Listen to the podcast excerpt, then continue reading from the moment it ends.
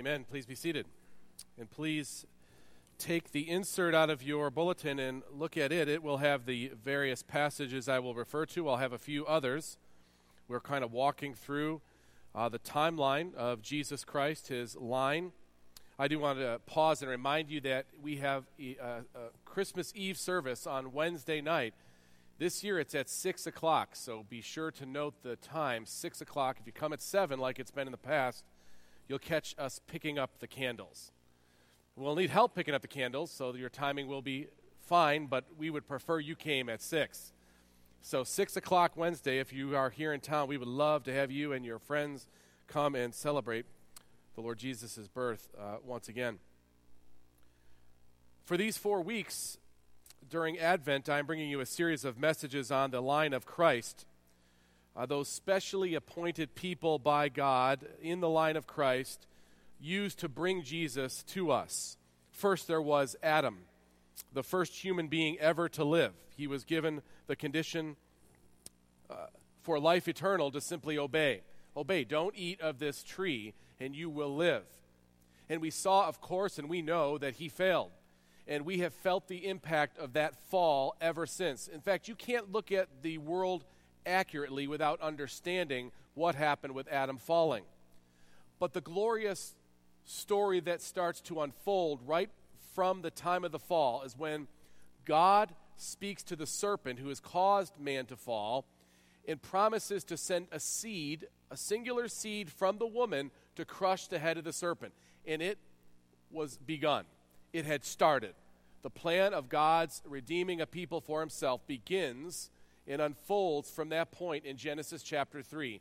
Adam's the first human being, but the second Adam, the one that we must be in, who we must be in to be right with God, is Christ. So the connection is Adam, the first Adam, Jesus, the second Adam, who makes us able to be right with God through himself. We skipped ahead several thousand years for the sake of time and weeks we had available, and we came to Abraham, not too far ahead in the book of Genesis, but thousands of years from the time of Adam and Eve. Abraham, 2,000 years before Christ, 4,000 years ago. This man, nothing necessarily special. Now, he was well off, he had a lot, but many people had much in these days. And he speaks to Abraham in this town or this city called Ur in the midst of the Chaldeans, and he calls him out and says to him, I will make you a great nation, and I will bless all the nations of earth through you. So we have a picture of where the seed would come from that was promised back thousands of years prior. It would be from Abraham. Now we know initially that really that small that really isolated group of the Israelites that grow up out of Abraham are the initial way in which God blesses. And he brings Messiah, the seed, from the Israelites. And we see in that way how Abraham blesses the nations, how he's connected to Jesus in this way. But we also recognize, in the bigger scale, that the term being a son or a daughter of Abraham means far more than ethnicity. In fact, we know from Paul in Galatians that all those who trust in Christ, that seed, all those who trust in Christ, they are the sons and daughters of Abraham. And we see the connection there. Well, we go from 2000 BC to 1000 BC. And last week we looked at King David, a thousand years removed from Abraham. I think often we think uh, the, the people in the Bible are closer together. This is a long span of time, a thousand years from the time of Abraham now to the time of David. And God forecasts through David that there will be a king who will sit in the throne the failed kings of Israel would be fulfilled by one that David kind of is a foretaste of. And Jesus will be the one who sits on David's throne, the greater son of David, known as the son of David, the anointed one, the Messiah. We saw how David really gives a crystallization of who Messiah would be, what he would do. He would rule as a king, but he would shepherd like a gentle pastor, and he would deliver us by giving himself. All this is starting to take shape in the Old Testament. We only looked at three of these people, but you can look through the chronology of the Old Testament and see it unfold in that plan of bringing Jesus to come at the time that we now celebrate, this time of Advent. I have several verses that are on your insert, and I'll pause and pray after I read a couple of these to ask the Lord to continue to guide and direct us and to focus our minds. But for now, I want you to see a prophecy that was written about the people that we will consider today. Now, we won't consider the first human being, which is a big one, uh, not Abraham and the great nation that was made of him, uh, and not David, this king. Rather, rather poor couple, an unassuming couple, but a couple from the house of David who would be used by God to fulfill this prophecy Joseph and Mary. The first time we get indication about how Messiah would come, in uh, the nature in which he would come, we read in the book of Isaiah, this great prophet who wrote during the time of the northern kingdom's collapse into exile and captivity by the hand of the Assyrians, at that time, the most powerful nation on earth. Isaiah spanned a long period of time, almost 50 years he was a prophet. He saw the northern kingdom fall, and he started prophesying to the southern kingdom, those who were left, of which Judah belonged, what would happen to them if they didn't repent. And he forecasts some of this. But in his prophecy, he lays out the final Messiah to come, not just another temporary king to deliver them, but the ultimate Messiah and king. And he forecasts how the king will come, and then in great detail what the king will do. But Isaiah 7, verse 14, I have there printed on your insert, was written 700 years before Joseph and Mary went to Bethlehem to have Jesus. Hear God's word. It says, Therefore, the Lord Himself will give you a sign. It won't be through a prophet or some other. The Lord Himself will give you a sign. Behold, the virgin shall conceive and bear a son, and you shall call his name Emmanuel. Here we have it 700 years before Jesus' advent, the virgin birth foretold through the prophet Isaiah. The nature of the child born would be revealed. Emmanuel, God with us. Not just the Lord's anointed now. Yes, the Lord's anointed, the Messiah, but God Himself with us. The Lord Himself will give this sign, and it will be God Himself who is with us. The child was forecasted, and expectations were stoked later in Isaiah, just two chapters further down in his prophecy, he says something else. It's not printed in your bulletin, but listen to what Isaiah says in chapter 9 to give further detail about Messiah to come and the connection to human parents. It says in Isaiah 9 6, For to us a child is born, to us a son is given, and the government shall be on, upon his shoulder and his name shall be called Wonderful Counselor, Mighty God, Everlasting Father, Prince of Peace. These are descriptors never used for a human king before, not even David. In Isaiah 9, verse 7, of the increase of his government and of peace there will be no end. And on the throne of David and over his kingdom, to establish it and to uphold it with justice and with righteousness. Can you imagine a king to bring no war, to bring peace and to uphold things with real justice. We cry out for justice, but we'll only have it when King Jesus is on the throne. And you know how we know this will happen? Not because it's another promise by another prophet or another king or another judge or another priest.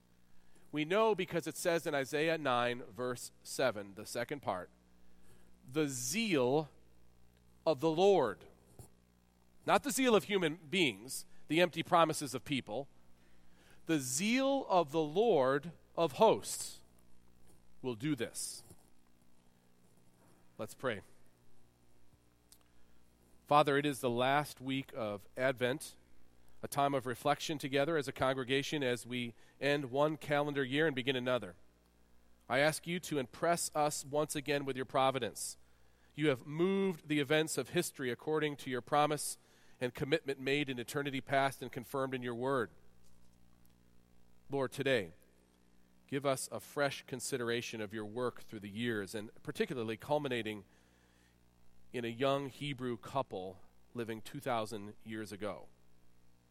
Help us to see the faith that you worked in Joseph and Mary, as well as the growth that you caused in young Jesus during his time in his earthly parents' home. Most of all, Heavenly Father, grow us in our understanding of your word so that we might be compelled to obedience and then give all praise to you. I pray this in Jesus' name. Amen. Isaiah was certainly the most prolific of all the prophets with a ministry that spanned, as I mentioned, several decades and two kingdoms. Uh, his ministry with the northern kingdom was short as it fell to the Assyrians, and then the southern portion of the kingdom started to totter towards what was then the next kingdom coming, Babylon. In chapter 7 of Isaiah, we see uh, the prediction of his birth 700 years before he actually is born. In chapter 9, he foresees uh, the messianic significance of a child born to us and how this child would be different, and the fact that a child would be born, needing parents. But we also discover in chapter 11 of Isaiah, before he launches into all those really clear pictures of Jesus suffering for our sins, in chapter 11, listen to what Isaiah writes There shall come forth a shoot from the stump of Jesse. Imagine an old tree cut down, but now a shoot coming up out of it alive and ready to grow. There shall come forth a shoot from the stump of Jesse, who is the father of David, and a branch from his roots shall bear fruit. And the Spirit of the Lord shall rest upon him. That's the way they describe Jesus in his earthly ministry constantly. The Spirit of wisdom and understanding, the Spirit of counsel and might, the Spirit of knowledge and the fear of the Lord and his delight shall be in the fear of the Lord. He will delight in the fear of the Lord. That's the Messiah. He shall not judge by what his eyes see or decide disputes by what his ears hear. And it goes on to give a descriptor of something only God could do. He could know the truth, he would know righteousness, and he would administer justice and peace. You know, Isaiah, though, wasn't the only prophet who forecasted Christ's coming and the particulars about how he would be born to Joseph and Mary and where. In fact, about the same time frame, just a little bit younger than Isaiah, was the prophet Micah. Micah writes with vivid detail where Messiah would be born. And it would be, I don't know, with all due respect to say Lewisburg, it would be like saying it was in Lewisburg. You'd say, well, we like Lewisburg. It's got a great cider mill, but I don't know if I would say that's where the next big thing would happen. So saying Bethlehem in the time of Micah would be sort of like that, maybe even a lesser known place. And Micah writes in chapter 5 of his prophecy, also writing to try to convince the Israelites to repent, but giving a picture of what would come. Micah 5, starting at verse 2, says, But you, O Bethlehem Ephratah, who are too little to be among the clans of Judah, not even really considered, from you shall come forth for me one who is to be ruler in Israel, whose coming forth is from of old from ancient days. Now, Micah calls the one who's coming of ancient days. That is a descriptor for God Himself. The Ancient of Days is a way to say, uh, when the day, if you went way, way, way, way back, the Ancient of Days, the person who is the Ancient of Days would be old then. It's a way of saying they're timeless, they're eternal. The Ancient of Days is a description given to God. In fact, that's exactly how David, or Daniel describes God the Father, is by calling him the Ancient of Days. Micah says the same thing about the Messiah who will come, whose coming forth is from of old, from ancient days. Therefore, he shall give them up unto the time when she who is in labor has given birth. Then the rest of his brothers shall return to the people of Israel. And he shall stand and shepherd his flock in the strength of the Lord, in the majesty of the name of the Lord his God. And they shall dwell secure. For now he shall be great to the ends of the earth. Everything that Micah says here is packed with meaning and forecast, and it's fulfilled. And it's written almost 650 years before Jesus is born. Bethlehem, the city of David, the house of bread, it means. The bread of life would come to the house of bread.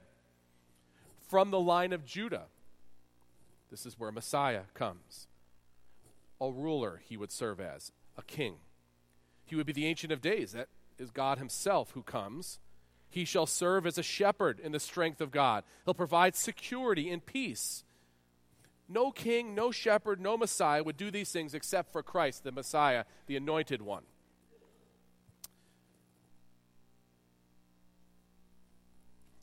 There's another prophet, not just Micah, really one of the last of the prophets who minister while the southern kingdom is being finally taken captive by Babylon and then eventually Persia. They just kind of got traded off one kingdom and then the, into Greece and then to Rome. But at this time, you have Babylon just about taking out the southern portion of Israel now, literally looting the streets, taking stuff away, people as slaves. And Jeremiah, the weeping prophet, you can understand why he's weeping, is watching this happen. And while God's giving him pictures of the future and the new covenant that will come, he's still speaking of the immediacy and the need of Messiah to come to relinquish this pain, to give them some kind of deliverance. In around 600 BC, 100 years after the time of Isaiah, they were not contemporaries. Jeremiah says, Thus says the Lord, a voice is heard in Ramah, lamentation and bitter weeping. Rachel is weeping for her children. She refuses to be comforted for her children because they are no more. Yes, that was happening in the time of Jeremiah, without question. But it's also the very verse that is laid hold of in the New Testament to describe what happens after Jesus is born and they have to flee to Egypt and Herod kills the firstborn in Bethlehem. 600 years before, picturing the lamentations as Rachel weeps for her children. You know, there is an interesting development in scholarship about what may have caused the Magi, the wise men from the east, to know enough about the prophecy to come to see baby Jesus. One surmises, and many agree, that it is quite possible that the lost tribes of Israel had with them the Old Testament at least as much as had been written by that point. Not all the prophets would have been in it. But there was enough prophecy that had it gone to the east, off with the Assyrians first and then the Babylonians, that perhaps those teachers there were aware of that scribe and understood that it predicted something big to happen. Moses himself wrote in Numbers 24, verse 17, I see him, but not now. I behold him, but not near. A star shall come out of Jacob, and a scepter shall rise out of Israel. That's a king out of Israel. It shall crush, listen to this, it shall crush the forehead of Moab and break down all the sons of Sheth. They would have had that. And by the Spirit who knows what they were enlightened concerning. But we come to the time of Jesus' birth. It actually happened around 2 BC. I know that's confusing. Wait a minute, it should be zero, right? 2 BC, he comes. It's just a matter of the problem with the calendar, not with when God sent Jesus. The passage you have before you lays out this story. The Partons read this story, and I want to walk through it a bit with you so you can see and we can appreciate together the place that Joseph and Mary fulfill. Two simple, unassuming people, just a, an ordinary couple, you might say, a, a middle class family in the midst of Israel at this time takes on the weight of all the prophecy that had built up the thousands of years before to come down to this moment. And here we have in the passage in the middle of your insert Matthew 1, starting at verse 18. Now the birth of Jesus Christ took place in this way. When his mother Mary had been betrothed to Joseph before they came together, she was found to be with child from the Holy Spirit. And her husband Joseph, being a just man and unwilling to put her to shame, resolved to divorce her quietly. Betrothal in Israel at this time was an engagement period before the marriage ceremony that was bound by contract. It, was like a binding marriage contract we have now. Betrothal was very serious and viewed legally.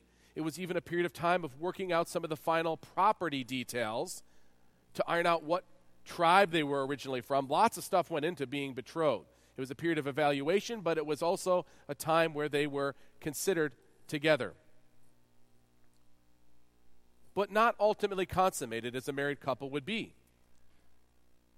When Joseph found that Mary was pregnant during this period of time, and knowing it was not by him, instead of doing what many would have done, that is, make it public, because he was hurt, he had to be hurt. There's no other way. He knew this. And he could have just brought this to the attention of the authorities, and she would have been dealt with harshly, possibly even executed for this sin. But despite his own hurt, he put that back, put that down, and tried to find a way to get this done secretly to divorce or to separate the contract so as not to run her through and their families through all of this. But then, verse 20, we read, follow again. But as he considered these things, and you can only imagine a few verses kept about him being up all night, many nights. But as he considered these things, behold, an angel of the Lord appeared to him in a dream, saying, Joseph, son of David, do not fear to take Mary as your wife, for that which is conceived in her is from the Holy Spirit.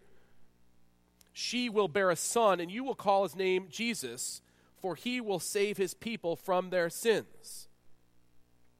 And all this took place to fulfill what the Lord had spoken by the prophet. Remember now back to what we read earlier in Isaiah 7 Behold, the virgin shall conceive and bear a son, and they shall call his name Emmanuel, which means God with us. I don't know what Joseph was thinking while the angel spoke to him in the dream. But when he heard in his mind the echo of the words of the prophecy in Isaiah, it probably all then came together for him. She will bear a son, and you will call his name Jesus. Jesus saves, Yeshua, for he will save his people from their sins. The oppression of the Jewish people was real in Rome at that time when they lived. The fact that they were forced to go put their names on the census was a huge hardship for everybody. They had to shuffle everything about and go find their home place and register there. It was law, they had to do it. The prospect for a Jewish Messiah was probably pretty ripe in the minds of everyone, Joseph included.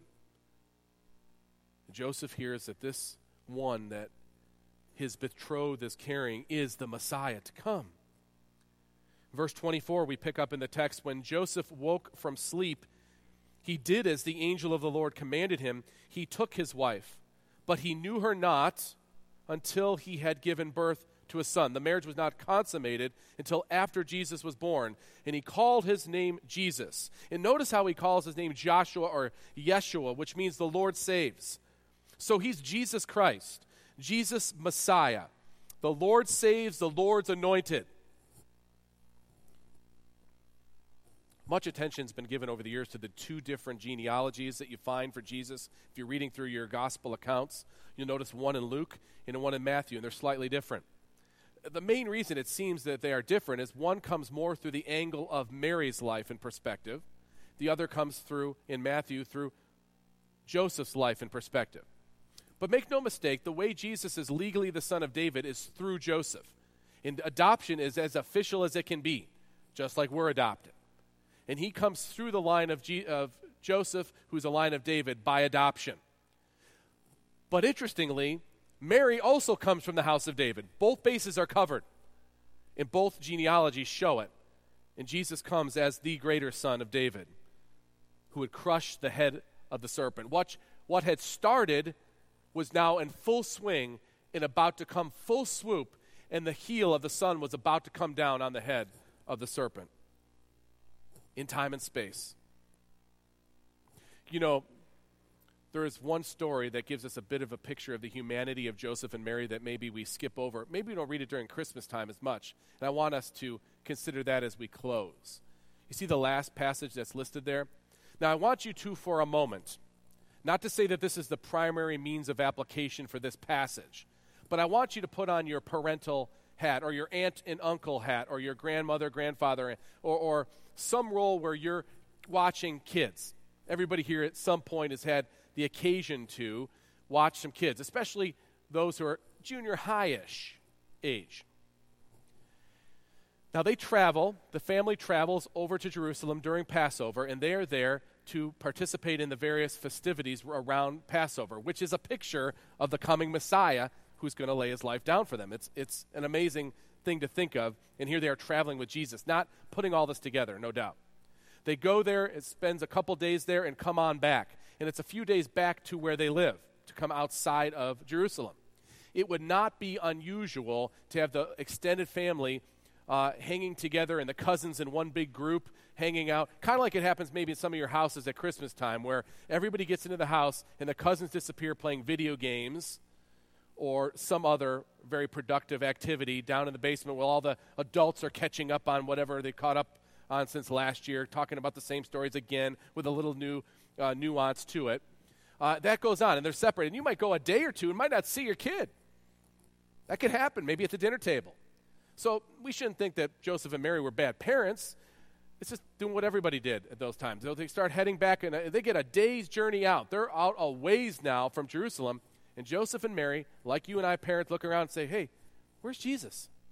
Now, here's the problem. If that happened in my house, I know it'd be my kid's fault. It'd never be my fault, right?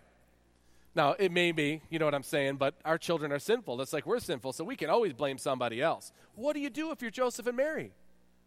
Boy, he shouldn't be. Oh, that, that won't work. Uh, where is he? And they're scared because they don't know where he is. And now they're worried, just like any parent would be. They go all the way back to Jerusalem and they find Jesus. And where is he?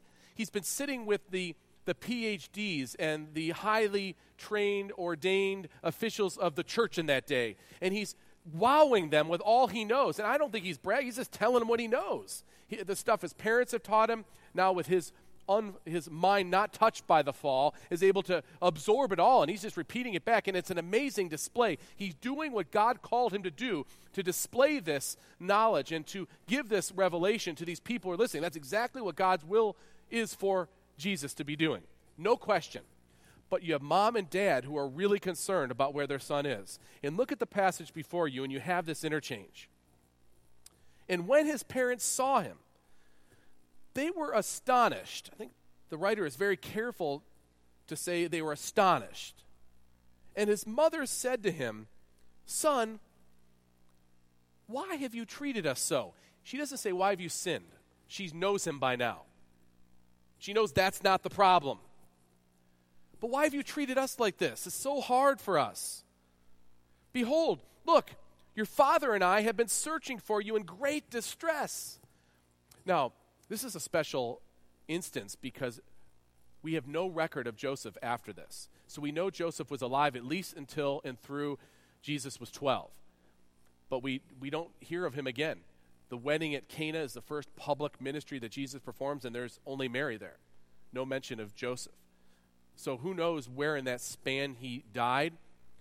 But you have this last episode where mom and dad are standing there with Jesus and saying, Why have you treated? We're so distressed. We're so tore up.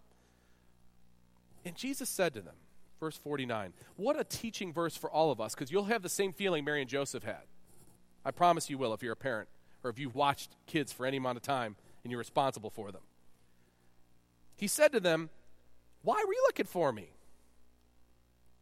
Did you not know that I must be in my Father's house? I mean, how could you respond to that? He's in the temple the place that is the visible representation of God with the people. He is God with them, and He's reading the scriptures to them and wowing them. That's where He's supposed to be. Of course, He is. We have to understand that's what God's will is. We have to accept God's will when it doesn't feel just right. And verse 50 is a great verse for us. It's a humbling verse, it's one for all of us. Maybe when we pray. And they did not understand the saying that he spoke to them.